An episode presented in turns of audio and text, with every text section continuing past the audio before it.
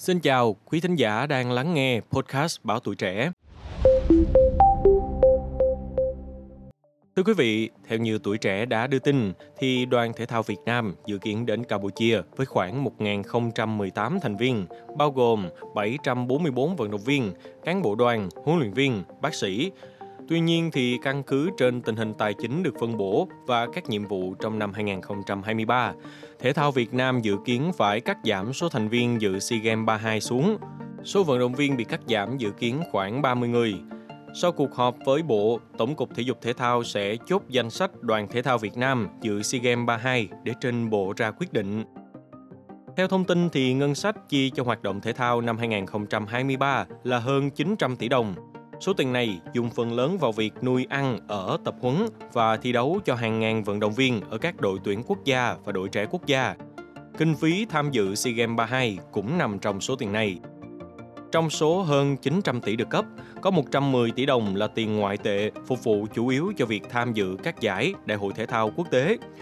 Dự kiến năm 2023, thể thao Việt Nam dự 7 đại hội thể thao quốc tế là SEA Games 32, ASEAN 19, Đại hội thể thao người khuyết tật Đông Nam Á, Đại hội thể thao người khuyết tật châu Á, Đại hội thể thao trong nhà và võ thuật châu Á, Đại hội thể thao khối pháp ngữ, Đại hội thể thao bãi biển thế giới. Trong khi sự hỗ trợ từ các liên đoàn thể thao quốc gia gần như không có hoặc hạn chế, kinh phí đầu tư cho các vận động viên đi tập huấn, thi đấu quốc tế lâu nay đều do ngân sách nhà nước chi trả. Với kinh phí eo hẹp, ngành thể thao phải liệu cơm gấp mắm, phân bổ cho phù hợp để có thể thực hiện được các nhiệm vụ mà chính phủ giao. Theo quy định của Liên đoàn Thể thao Đông Nam Á, chi phí ăn ở cho mỗi thành viên đoàn thể thao tham dự SEA Games là 50 đô la Mỹ một người một ngày.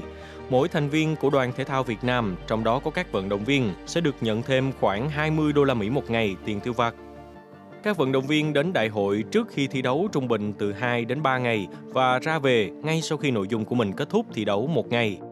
Tính trung bình mỗi vận động viên sẽ ở lại Campuchia khoảng 10 ngày, chi phí ăn ở và tiêu vặt tổng cộng khoảng 700 đến 800 đô la Mỹ một người, tương đương khoảng 20 triệu đồng.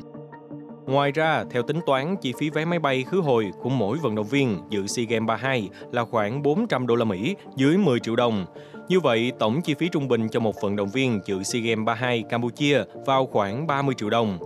Nếu đoàn thể thao Việt Nam tham dự SEA Games 32 với khoảng 1.000 thành viên, thì số tiền để chi trả là khoảng 30 tỷ đồng. Dù vậy, có một số thành viên, đội tuyển trong đoàn thể thao Việt Nam đến SEA Games 32 không bằng nguồn tiền ngân sách nhà nước cấp cho Tổng cục Thể dục Thể thao. Những thành viên này có thể đi bằng nguồn tiền từ ngân sách thể thao của các địa phương hoặc tiền xã hội hóa của các liên đoàn thể thao quốc gia.